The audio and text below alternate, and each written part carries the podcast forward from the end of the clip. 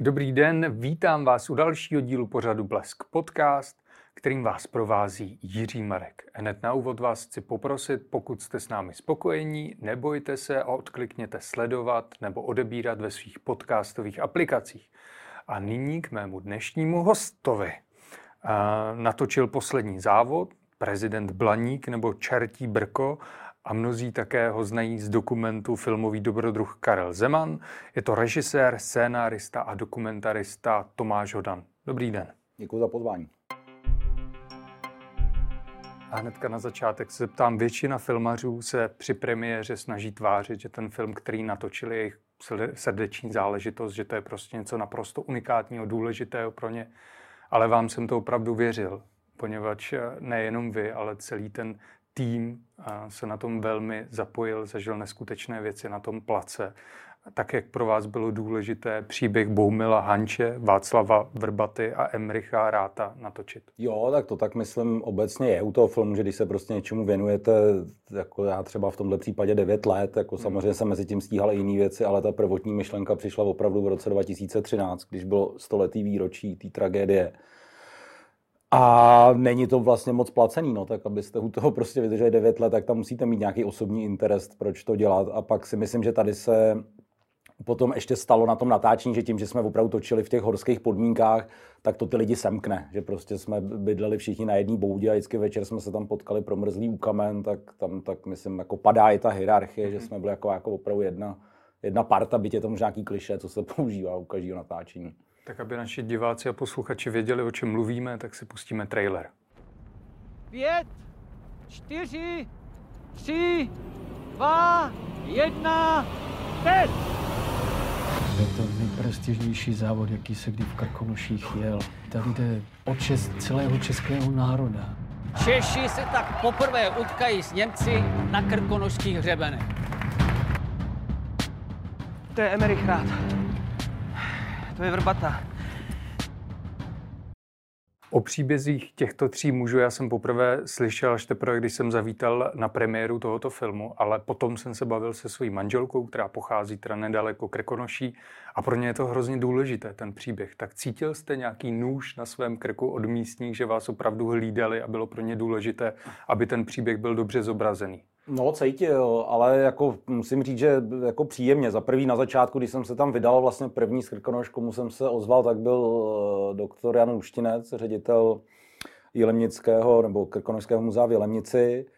Tak jsem mu napsal, někde jsem na něj sehnal e-mail a napsal jsem mu, že jsem jako režisér a že bych chtěl dělat tenhle ten příběh Hanče s Vrbatou, jestli by ho to jako zajímalo se mnou třeba potkat a nějak se jako poradit nebo se o tom pobavit, tak ten mi hned odepsal, že určitě.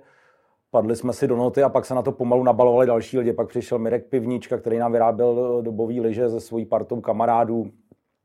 Pak Aleš Suk se na tom podílel z Krkonoš, taková legenda, trenér z Vrchlabí, který trénovali Evu Samkovou nebo Michala Krčmáře a hodně, a plus je takový jako historik, který se zajímá o to dobové lyžování, takže ten mi radil s terminologií.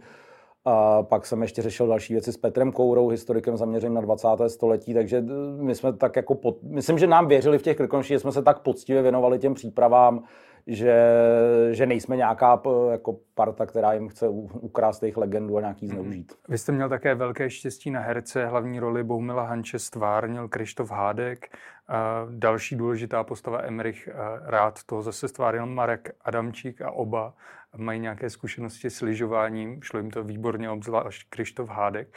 Tak trénovali, nebo jak to bylo vlastně s těmi jejich běžkováním? Museli trénovat všichni. Z Krištova se teda vyklubal nadšený běžkař hned na začátku, když byl vlastně první herec, kterýho jsme oslovili.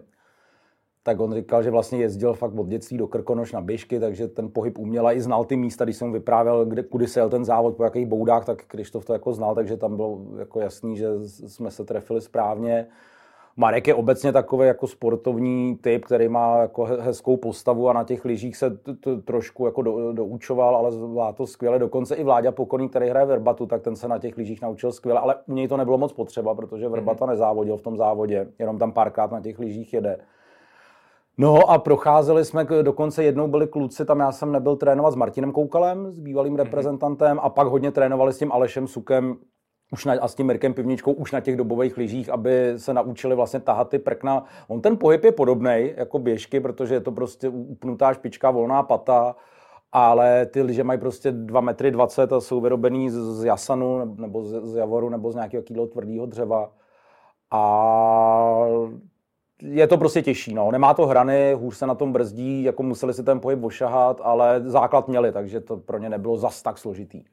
Jsou ještě těžší, asi předpokládám, než dnešní běžky, když jsou to fakt jako velký hranové. No jasně, je to prostě z jasanu 2,20 m, je to široký. My jsme teďka na tom jeli s klukama jizerskou 50 v rámci nějak jako toho uvádění do kin, tak jsme si zajeli jako desítku na 50 na těch právě starých lyžích, jako v kostýmech. A já jsem se v tom třeba nevešel do stopy. Jo? Jak ta lyže je prostě široká, tak do té úplně úzké běžkařské stopy se to nevešlo, že jsme museli jít vedle. Proč jsem říkal, že jste měl šťastnou ruku nejenom kvůli tomu, že podávali extrémní sportovní výkony před kamerou, ale také proto, že se dokázali do těch postav cítit. Zvládali to nějak sami, nebo jste nějak vedl k tomu, aby jak to mají stvárnit ty známé postavy? No, tak to je asi tak jako práce režiséra, jako obecně. Ale nějak jsme potom s klukama prostě jako debatovali, jako jak ty postavy jako vidíme, co si myslíme, že jako prožívají. A pak prostě na tom place tak člověk nějak jako je normálně tak jako vede, ale spolupráce to byla jako dobrá. Nějak jsme nezažili jsme nějaký neshody, myslím, že třeba jako dvakrát jsme se s Krištofem třeba na něčem díl dohadovali, že jemu se nechtělo dělat nějaký větší gesto, tak jsem třeba vysvětloval, že v tuhle chvíli si to můžeme dovolit, tak to tam jako bylo, ale jinak to byla jako krásná spolupráce. Mm-hmm. Co na tom příběhu Hanče a Vrbaty a Ráta vás osobně nejvíc jako mrazí nebo nejvíc zaujalo? No původně to byl jako ten samotný závod, který já jsem si jako přečet, jak probíhal, a přišlo mi, že to je opravdu skvělý jako drama, jak tam jde jako o ty opravdu jako minuty a jak se míjejí v té mlze a teď jako někam jako vyrážejí, různě se jako ztrácejí. Tak to mi přišlo, že je výborný prostě jako námět na takový survival, jako dramatický film. Do toho já sám jako běhám delší tratě, takže si myslím, že rozumím trošku mentalitě sportovce, který chce vyhrát závod.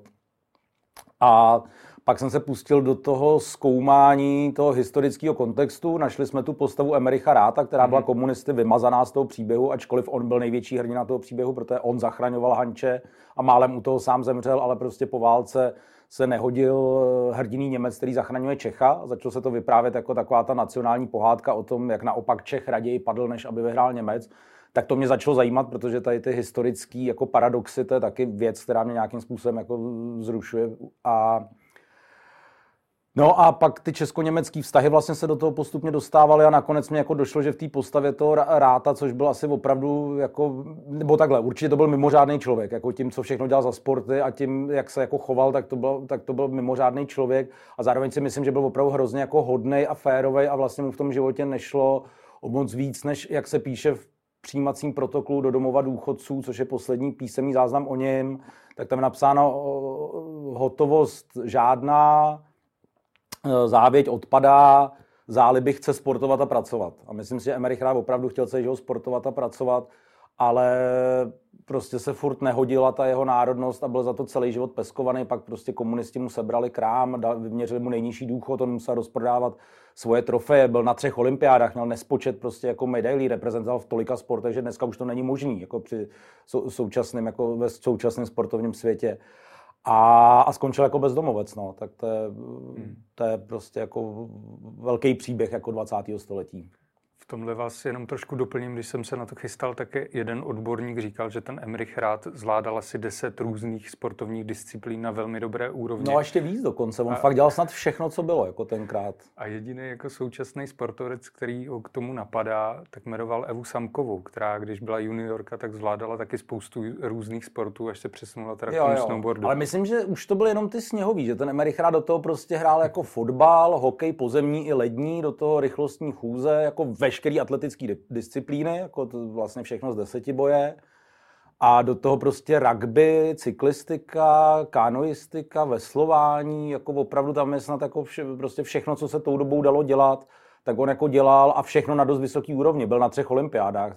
V roce 1908 běžel v Londýně ten první maraton na těch 42 kilometrů, takže to bylo jako, já si opravdu myslím, I jako bez nadsázky, že kdyby jsme prožili to 20. století nějak normálně, tak potom Rátovi se dneska jmenujou jako minimálně stadiony, možná ulice a někde náměstí. Ano, a proč jste teda o něm nenatočil film?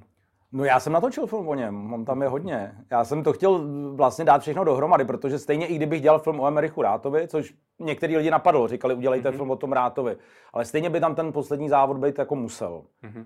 Takže já jsem se nakonec rozhodl, a lidi by chtěli vidět toho Hanče s Vrbatou.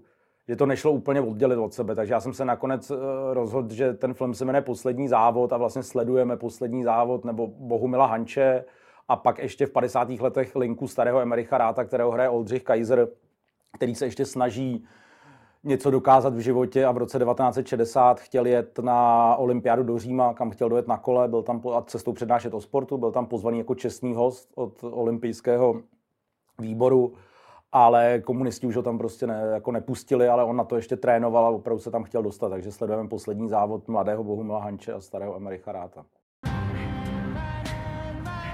I kdyby to měl být tvůj poslední závod, tak ještě jednou to zvládneš. Ty jsi jediný, kdo tady toho Bartela dokáže porazit. Ty prostě musíš. Přála bych ti přece, abys mohl závodit, ale vidím, jak tě to ničí. Všechno, co udělám, je vždycky špatně. Tohle už není skoro sníh. Budeme to muset vytáhnout celé na hřebeny. Pro lidi tady je opravdu důležitý, aby tu 50 vyhrál Čech. Drž se za mnou, já tě potáhnu. Když mi na konci dojdou síly, tak mě předjedeš a pojedeš si pro vítězství. To nejde. Závod bude mít tentokrát profesionální parametry. Start je zítra v 7:30 ráno. Ať to frčí. Z těch málo recenzí, které zatím o vašem filmu vyšly, také jedna mluví o tom, že právě Václav Vrbata, který zemřel spolu s Hančem, tak je ve vašem filmu zobrazován docela málo, že by měl dostat více prostoru. No, uvažoval jste na tím? No jasně, no tak ono se tam jde o to, že my prostě jsme z toho, že lidi to znají jako příběh Hanče a Vrbaty a my jsme z toho udělali příběh víc Hanče a Ratha, nebo říkáme, že to je příběh Hanče, Vrbaty a Ratha a samozřejmě ten Rath je tam hodně podstatnej, takže samozřejmě nemůžete uspokojit všechny, no. Někdo, kdo to zná jako právě tu, jako bez toho Emericha Ratha, tak mu tam ten Vrbata bude chybět, ale my jsme se prostě rozhodli pro nějaký jiný úhel pohledu. A za mě si myslím, že to bylo správně. No. A ještě teda tam je jako zajímavý, že třeba o Vrbatovi nevíme opravdu jako vůbec nic. Já už jsem to jednou někde říkal, že když děláte třeba životopisný film, já nevím, o Václavu Havlovi nebo Miladě Horákový nebo někom takovým, tak tam jsou opravdu spousty jako různých záznamů, jako jejich filozofické poznámky, je tam spousta korespondence, nějaký dílo jako po Havlově divadelní hry a eseje, které jsou skvělý. Ale u toho Vrbaty tam prostě víme, že to byl tkalec, sokol, že se s Hančem potkali na vojně a že chodil do evangelického kostela. To je jako skoro všechno. Jo, takže tam se ta postava pak modeluje hůř samozřejmě. No to je pravda. A co víme teda o Bohumilu Hančovi? O Bohumilu Hančovi to víme o malinko víc, protože on byl na rozdíl od Václava Vrbaty, což byl jeho přítel a také lyžař, ale nezúčastňoval se závodu. Bohumil Hanč byl skutečně nejlepším lyžařem prostě v počátcích tohoto sportu na začátku století, vyhrával ty závody, doma i ve světě byl. A dokonce si myslím, že kdyby nedošlo k té tragédii, tak dneska bychom asi znali jméno Bohumila Hanče, ale určitě bychom neznali dvojici Hanč-Vrbata a asi bychom neznali jméno Václava Vrbaty, si myslím, že tam skutečně spojila dohromady ta tragédie a protože v Krkonoších je ta mohyla Hanče a Vrbaty, tak hodně lidí mají prostě Hanče a Vrbatu spojenýho dohromady jako, nevím, Suchýho a Šlitra, dejme tomu. Ale kdyby nedošlo k té tragédii, tak dneska by byl známý asi Bohumil Hanč jako ten prostě průkopník toho lyžování. Ale Václava Vrbatu si myslím, že bychom neznali. No, otázka je, jestli by vůbec byl tak známý, poněvadž on vypadá to, že chtěl končit v těch svých 26 letech, poněvadž měl spoustu starostí doma, bral mu to hodně síly, zapomněli jsme třeba dodat, kdy začínaly ty závody, to mně přišlo zajímavé, že oni tam opravdu museli jako dojet. Ty předchozí závody začínaly ze Sněžky, což bylo nějakých 25 kilometrů pro Hanče, než se tam dostal a ten vůbec poslední byl už trošku jako profesionálně organizovaný. To byl první závod, ten osudný závod, tak byl první vlastně, že měl taky jako profesionální parametry, že závodníci nemuseli mít závodní knížky, že byli kontroloři na trati, takže vlastně zapisovali časy, měli mít ty občerstvení u sebe a myslím, že poprvé se spalo. Ano, na té boudě, že Haň se skutečně vypral večer předtím na tu Lapskou, ale předtím bylo vlastně dost jako běžný, že, a zejména u těch kratších závodů, že Hančel prostě 20 km na start, tam si stoup na start, vyhrál 10kilometrový závod, vzal si medaili a šel 20 km domů. Což je neuvěřitelná ta odolnost, že tohle dokázal fyzicky zvládnout, ještě do toho běžně pracoval, že to nebyl žádný městský intelektuál jako Ořovský, Rezler Ořovský, no. který je taky ve vašem filmu. Jo, je to, jako je to neuvěřitelný, jak oni ten práh toho komfortu měli prostě úplně jinde. A teď si vemte, co měli za vybavení, jo. Prostě nějaký jako kalhoty a lněnou košili a jeden svetr a do toho prostě ty lidi byli fakt chudí, tak si na ty závody, jako dneska, když se stoupnete na start jako 10kilometrového závodu ve městě, tak ty lidi jsou tam obložený jako těma gelama, že to nejde sežrat za celou tu trasu. A tady ty kluci si prostě vzali kus chleba, jako jedno jabko a jeli na celý den prostě závodit, no. A dokonce, když jsem četl takový ty první jako pražský výpravy, které jezdili z Prahy na ty lyže, tak tam já jsem moc nepochopil, kdy ty lidi jako spali, protože tenkrát byly pracovní soboty.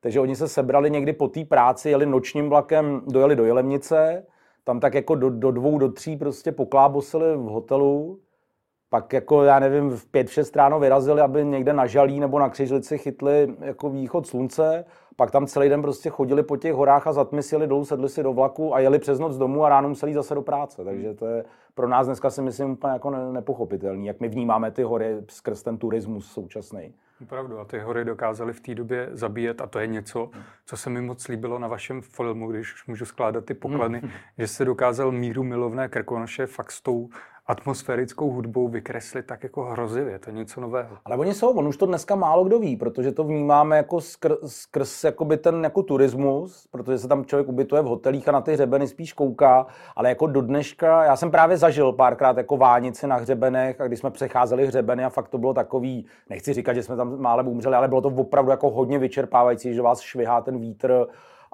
a sníh a prostě víte, že ta bouda je 5 kilometrů a kolem je úplná tma. A může se cokoliv stát, tak oni ty o Krkonoších se říká, že to jsou jako nejpodceňovanější hory na světě dokonce. Oni jsou jako malí, že jo, když to porovnáte s Alpama, s Andama, s Kavkazem, s čímkoliv, ale zároveň se říká, že právě tím ty lidi je podceňujou, protože mají pocit, že ty hory jsou jako malební a nemůže se tam nic stát, ale je tam problém s tím, že se tam strašně rychle mění to počasí. Tím jsou ty hory specifický, protože jak to vlastně spadne do toho Polska a pak je rovina až někam k moři, tak tím právě se tam to počasí jako blbě odhaduje. Takže vlastně i zápletka toho závodu je, že oni vyjeli v košilích, bez čepic, bez rukavic, v nějakých jako plus 8 stupních a během prvního kola to šlo dolů, začalo pršet, sněžit, spadla teplota, byl prostě mráz a vánice.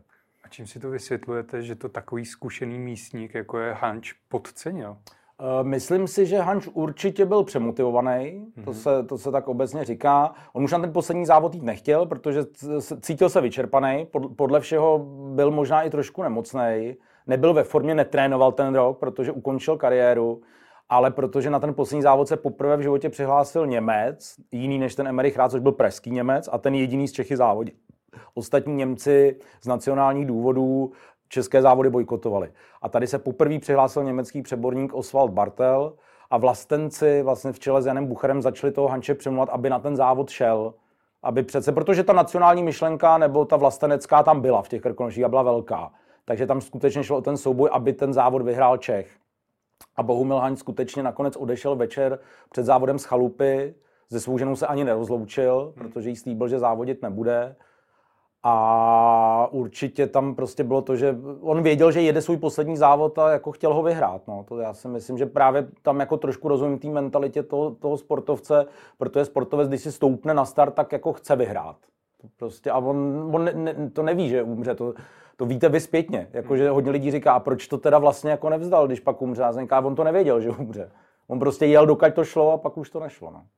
Teďka zpětně, když na to nahlížíte, existuje podle vás nějaká možnost, nebo spíš existovala, jak Vrbatu a Hanče zachránit? Kde jsou ty možnosti, kdy tam mohl někdo vstoupit a opravdu jim pomoci?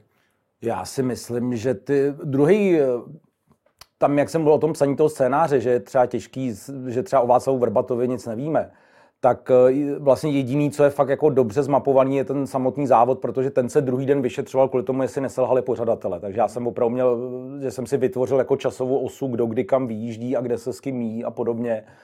A samozřejmě se tenkrát jako začalo debatovat o tom, jestli ty pořadatele nemohli udělat víc, ale já bych jim to jako za vinu nedával. Já si myslím, že se to prostě může jako stát v těch horách a stává se to do dneška, že se něco vymkne z rukou. Horolezci prostě občas i s tou současnou technikou to nezvládnou a prostě umřou. No, to je riziko toho sportu. Nedával bych to nikomu za vinu určitě. Jako následek tady té tragédie vznikla Horská služba, což můžeme být rádi. Vznikla také ta mohyla. Když jste se tam byl podívat, zapůsobilo to na vás nějak to místo? Určitě. A já jsem dokonce jednou tam šel právě 24. března na výročí té tragédie. A potkal jsem tam pana Aleše Hanče, což je pravnuk Bohumila Hanče, se kterým já jsem se předtím potkal. On mi půjčal originální deníky svého pradědy. Mm-hmm. A já jsem ho tam nějak šel a tam byla taková mlžná jako atmosféra, jako opár. Je to večer, takže tam opravdu jsou jenom ty lidi z horské služby a z toho jelemnického ski klubu, který se tam jdou poklonit a zapálit svíčku. Už tam nejsou žádní turisti, tak se jako smráká. A já jsem šel za tím panem Hančem a říkal jsem, dobrý pane Hanči, to jsem já, Tomáš Hodan, ten režisér, a budu dělat film o tom vašem pradědovi. A on mi říkal, no já tady zrovna o tom debatuji s panem Vrbatou. Takže já jsem stál u mohyly a potkal jsem Hanče a Vrbatu, u mohyly Hanče a Vrbaty. Tak to byl takový jako zážitek, jestli člověk připadal, že je taky zhulený. Před naším intervjuem jsme spolu mluvili o tom, že vy se chystáte do Krkonoš ten film představit. Tak jste z toho nervózní? Jaká bude jejich reakce?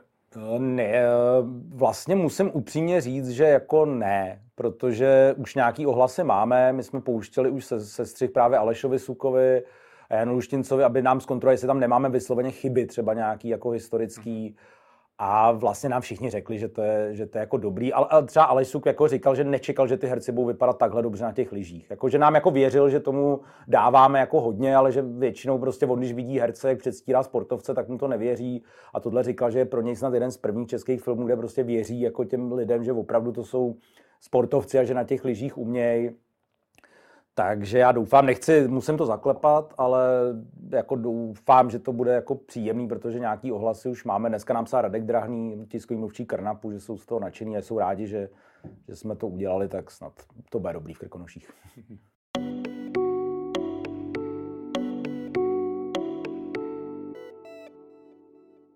Stále sledujete pořad Blesk Podcast, kterým vás provází Jiří Marek a se mnou je tu režisér, scénárista, dokumentarista Tomáš Hodan. Pane režisére, nejenom Poslední závod, ale vy jste také autor Blaníku, což byl seriál, později film. Tak to je teda obrovský skok tady od politické satiry do historického filmu. V čem to bylo jiné pro vás? No tak určitě to bylo jiný v tom, že Blaník je parta lidí. Jo. Tam já jsem jeden ze scénáristů a plus je tam Marek Najbrt jako režisér, Milan Kuchyňka jako producent a Marek Daniel, který hraje Blaníka, se na tom taky autorsky hodně podílí. Takže tam je to taková jako skupinová práce, že se většinou scházíme. Jako to psaní těch scénářů pak probíhá individuálně, ale vždycky se sejdeme všichni a debatujeme o tom, co budeme dělat a kam to posuneme. A tady jsem na to byl vlastně poprvé jako úplně sám a včetně toho, že to bylo poprvé jako i scénář, i režie, takže to byl jako úplně rozdílný druh práce. Ale musím říct, že Marek Najbert, režisér Blaníka a můj kamarád, tak mi ve finální fázi s tím scénářem hodně pomohl. Že jsem ho k tomu přizval, když už jsem nevěděl, jako kudy kam, a Marek vlastně s Jardou Sedláčkem jsou pak jako dva dramaturgové toho filmu, takže se to tam tak jako prolnulo. Mm-hmm.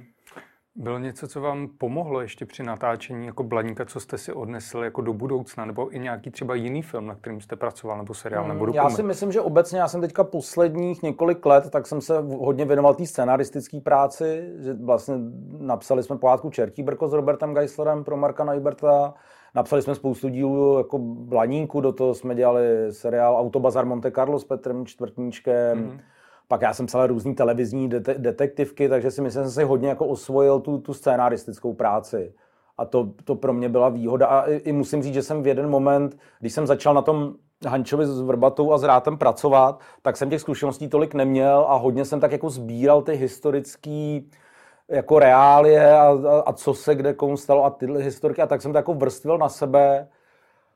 A vlastně jsem se bál do toho jako nějak zasáhnout víc jako autorsky. Takže jsem k tomu měl samozřejmě úctu k těm lidem a k tomu příběhu. Ale pak jsem se v jeden moment tak jako zdravě naštval a řekl jsem si, ne, vy jste prostě postavy a můj úkol je z vás udělat jako dobrý příběh. Takže tam si myslím, že i tou jako zkušeností jsem si řekl, že si třeba můžu jako víc jako dovolit, že jako už trošku něco umím, tak mám právo do toho zasáhnout. Proč o tom mluvím? Poněvadž vznikla spousta historických filmů, které dostávají nejrůznější ocenění v Česku, ať Masaryk, okupace, Zátopek atd. A tak jestli jste nebyl z toho nervózní, že jste doteď opravdu byl zvyklý na něco jiného, navíc ty historické filmy jsou poměrně jako v Česku populární, tak jestli jste cítil nějaký tlak ještě? No, tak jako byl tam ten tlak samozřejmě finanční, protože to přece jenom byl jakoby debit, byť já jsem taky jako zvláštní jako debitant jako ve svém věku a s tou zkušeností toho scénáristy a předtím dokumentaristy. Ale přesto to nebylo tak, že by se nám to financovalo lehce, takže jsme museli hodně šetřit a do poslední chvíle vlastně přemýšlet, jako co můžeme vyhodit a jak to tak jako udělat, aby to na tom filmu nebylo poznat, že těch peněz je na to málo, než normálně na ty historické filmy, co jste třeba jmenoval jako bejvá, kromě teda Okupace, ta byla ještě víc nízko rozpočtová než my, ale to je v jednom baráku zase. Takže, ale jinak jsem jako se cítil jako dobře u toho, jako, že jsem mi tak jako přemýšlel, že jsem si zvyk na to psaní víc, ale pak, když jsem se jako s tou první den na to natáčení a nám to začalo jít od ruky totiž ten první den docela, že na to, jak jsme se potýkali s různýma problémy předtím, tak najednou od toho prvního dne jsme všichni cítili, že to jako jde, že prostě ty herci umějí na těch lyžích, jako že víme, co děláme, byli jsme na to dobře připravení, my jsme to, jelikož jsme ten film několikrát odkládali, nebo dvakrát odkládali, ať to nepřeháním, tak jsme třeba jako měli s kameramanem fakt, že jsme si to několikrát prošli, tu trasu spolu, zažili jsme tam různý druhy počasí, věděli jsme, jako do čeho jdem, nebyli jsme překvapení, herci věděli, do čeho jdou, prostě jako Krištof prostě věděl, že tam bude běhat jenom v košili, a pak ležet skolabovaný ve sněhu jako obličejem jako na tom sněhu a že to bude v reálných podmínkách a že tam bude minus prostě 10-15 stupňů. Takže vlastně to samotné natáčení pak jako šlo hezky.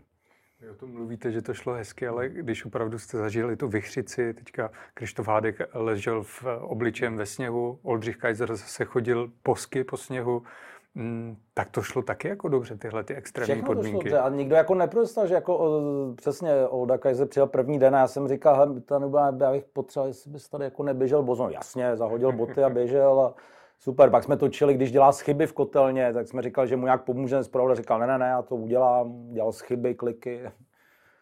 Jak se vám točilo s takovou legendou, jako je Oldřich Kaiser?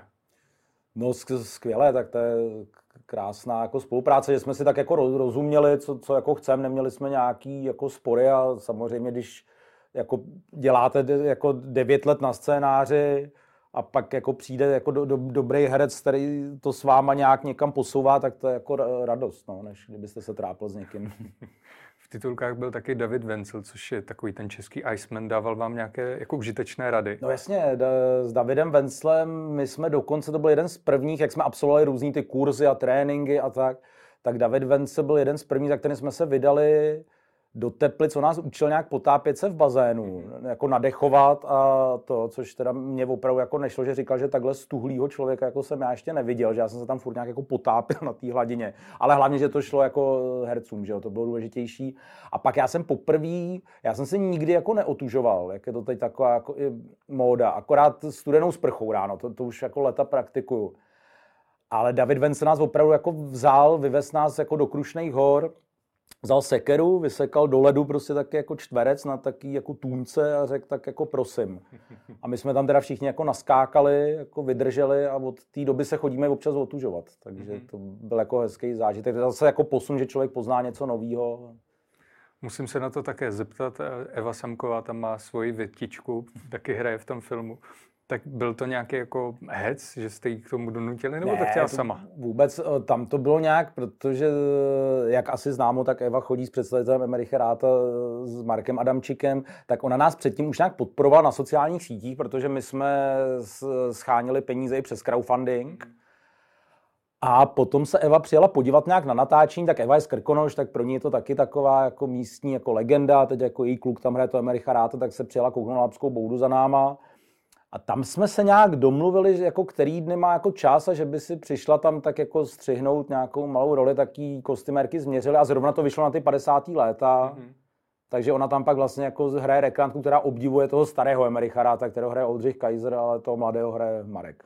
Což když já jsem byl na té novinářské premiéře, tak vybuchlo teda kino smíchem, má tam jako docela vtipnou linku, tak doufám, že... Jo, tak to ani není linka, to je opravdu taká, zase aby jsme ty diváky nelákali do kina na něco, co tam není. Ne, tak to jako zaglosuje vtipně. Jo, taká jako cameo role se to říká.